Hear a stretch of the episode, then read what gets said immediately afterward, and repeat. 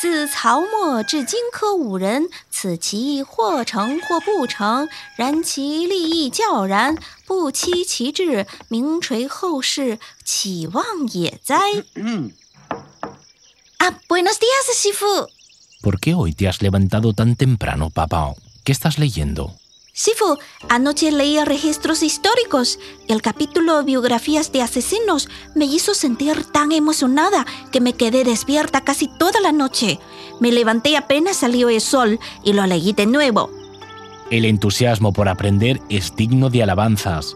Dime, ¿por qué te fascinó tanto Biografías de Asesinos? Serie de biografías registra historias acerca de los famosos asesinos en el periodo de primavera y otoño y el periodo de los reinos combatientes. Aunque era una profesión incalificable, la tenacidad, el sacrificio y el coraje mostrados por esos antiguos asesinos chinos por defender la justicia y el principio que perseguían realmente me impresionaron.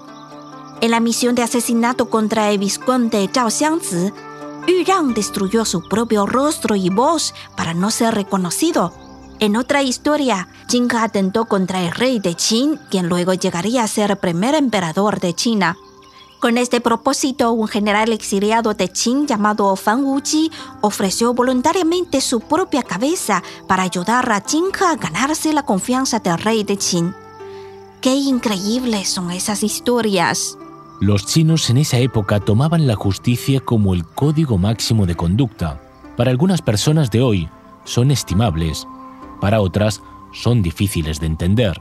Sus historias sirven de base para explicar una de las 36 estrategias chinas.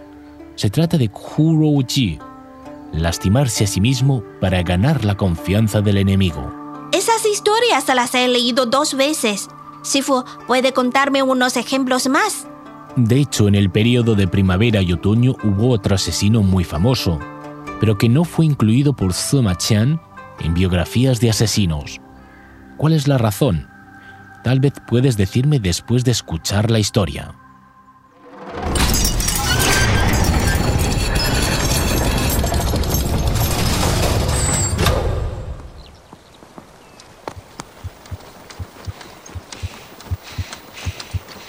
Es el momento. Si fallo el primer intento, me suicidaré aquí mismo. El suceso ocurrió después de una historia que hemos contado anteriormente. Atraer al tigre fuera de las montañas. En el año 514 a.C., en un banquete, un enviado del príncipe Juan del reino de Wu asesinó al rey Liao usando una espada escondida en el vientre de un pez. Juan subió al trono y es conocido en la historia china como el rey He Liu de Wu. Antes del homicidio, el estratega Wu Zixu propuso separar los tres tigres del lado de Liao. Uno de ellos fue Qing Ji, hijo del rey asesinado.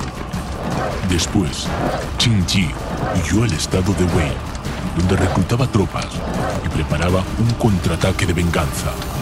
Su existencia constituyó la mayor amenaza para el rey He Liu.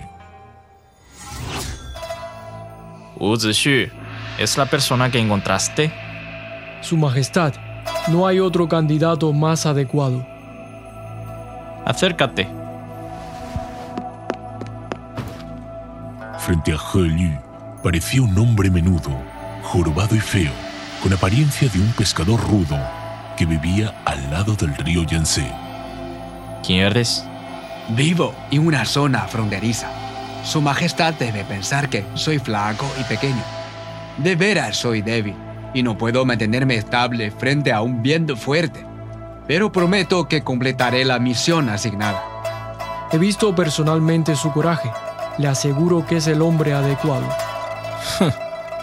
Su Majestad no le teme a Qingji. Puedo acabarlo por usted. Qingji es un guerrero reputado, valiente e invencible. Lo perseguí a caballo pero sin alcanzarlo. Y le disparé con arco y flecha pero atrapó la flecha con las manos. ¿Cómo puedes matarlo?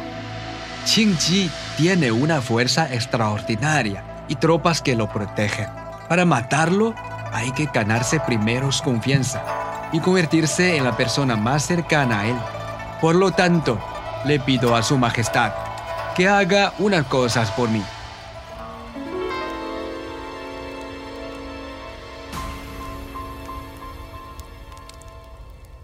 ¿Estás seguro que quieres que haga eso? La consecución de la justicia va siempre acompañada de sacrificio. Y ese es mi deseo. Excelente.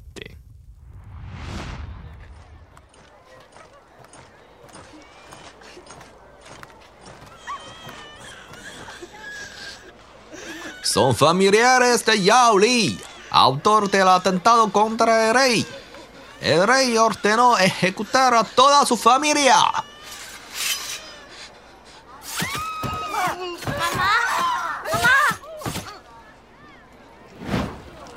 ¡Qué tragedia! Matan a mujeres y niños. Y como si fuera poco, queman sus cuerpos. ¿Qué pecados han cometido? Dicen que un loco arrogante llamado Yao hirió al rey en el palacio. Aunque el rey le cortó un brazo, logró escapar. Entonces el rey arrestó y castigó a sus familiares.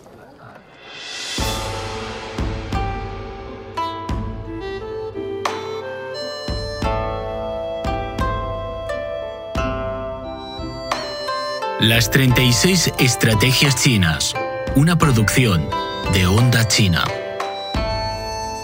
Lastimarse a sí mismo para ganar la confianza del enemigo.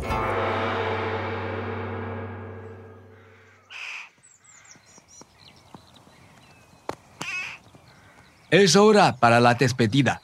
No tendré de qué preocuparme. Solo espero que el rey pueda cumplir su promesa. Hermano Yaoli, el rey nunca olvidará el sacrificio que haces. Adiós. La noticia del exterminio de la familia de Yao Li por el rey He Lu se extendió rápidamente por todas partes. También llegó a los oídos de Qin Ji. Por eso, Qin Ji no se sorprendió cuando escuchó que Yao Li le vino en busca de refugio. Creía que este hombre, menudo, con solo un brazo, sentía el mismo odio inveterado por He Lu, dado que era un hombre aplomado, valiente y resuelto, y estaba familiarizado con todos los lugares en el estado de Wu. Qin Ji lo retuvo a su lado. Tres meses después, Qin Ji encabezó a las tropas para marchar hacia Wu por vía fluvial. Yao Li estaba con él en el mismo barco. Estaba de pie en la proa con una lanza en la mano.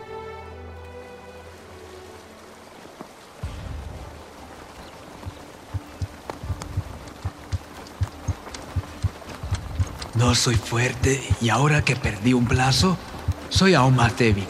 Afortunadamente, llevo la ventaja de posición, justo frente a su pecho. Es ahora o nunca. Si fallo el primer intento, me suicidaré aquí mismo. ¡Qingji! ¡Te quitaré la vida! Soplaban fuertes ráfagas de viento. El barco de Qin-Chi se balanceaba sobre el agua.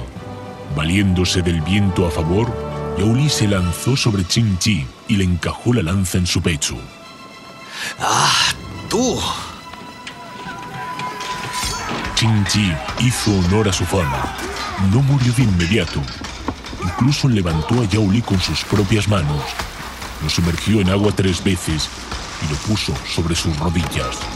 Así que estuviste esperando este momento.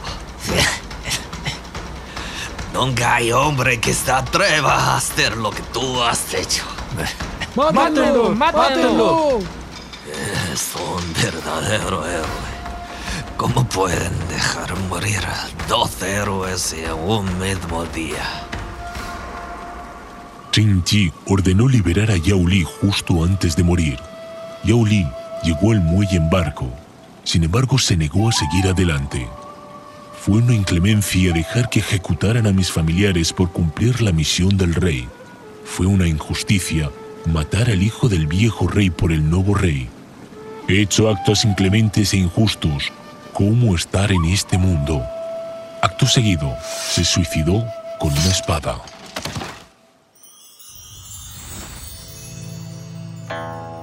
Aunque Yao Li completó con éxito la misión el precio pagado fue demasiado alto, además Qin Ji murió asesinado, pero después de todo fue un héroe. Me entristece el final de la historia.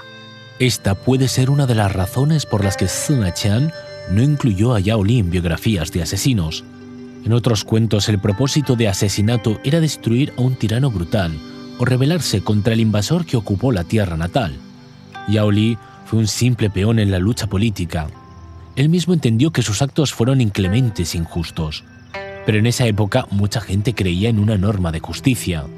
Las promesas deben cumplirse con la vida y los errores cometidos deben compensarse también con la vida. Yao Li no dudó en hacerse daño a sí mismo y sacrificar a su familia por cumplir la promesa. Shifu, esto puede ser un caso clásico de la estratagema Kurouji, lastimarse a sí mismo para ganar la confianza del enemigo. ¿Es así? Las 36 estrategias chinas explica que generalmente las personas no se dañan a sí mismas. Por eso es posible que una lesión real pueda disipar las dudas. Cuanto mayor sea el daño que sufres, más confianza en ti depositará tu enemigo. Aún así, la tasa de éxito no sería alta. Como esta estratagema es extremadamente arriesgada, se debe usar con precaución.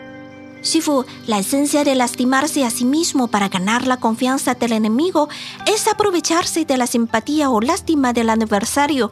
Por eso es un tipo de guerra psicológica que requiere una selección adecuada del objetivo. La estrategia abrir las puertas de la ciudad vacía tendrá un efecto mejor cuanto más desconfiado sea el enemigo. Pero es todo lo contrario con el caso de Kuroji, ya que un enemigo cruel y desconfiado hará que se desperdicien los sacrificios. ¿No es así? Ya lo aprendiste muy bien, papá. Eres una niña compasiva. Ten mucho cuidado con este truco. ¿Quién va a usarlo en mi contra?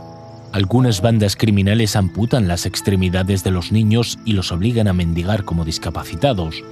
También hay malvados que se hacen pasar por mutilados utilizan un animal herido para atraer a la víctima a su trampa. Se necesita tanto observación sensata como buen discernimiento. Claro, cuando vemos a alguien sufrir desgracia de verdad, no debemos quedarnos con los brazos cruzados.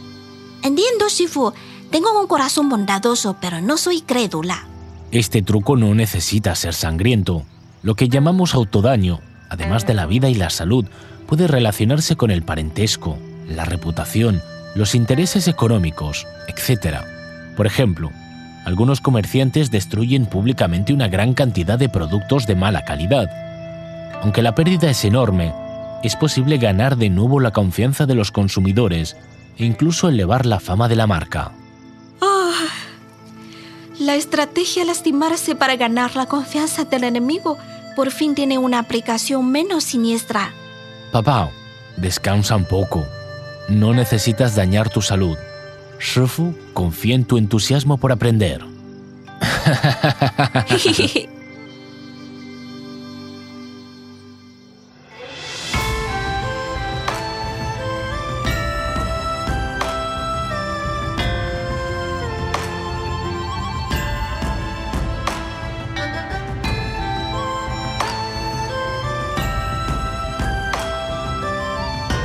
Las 36 Estrategias Chinas, una producción de Onda China.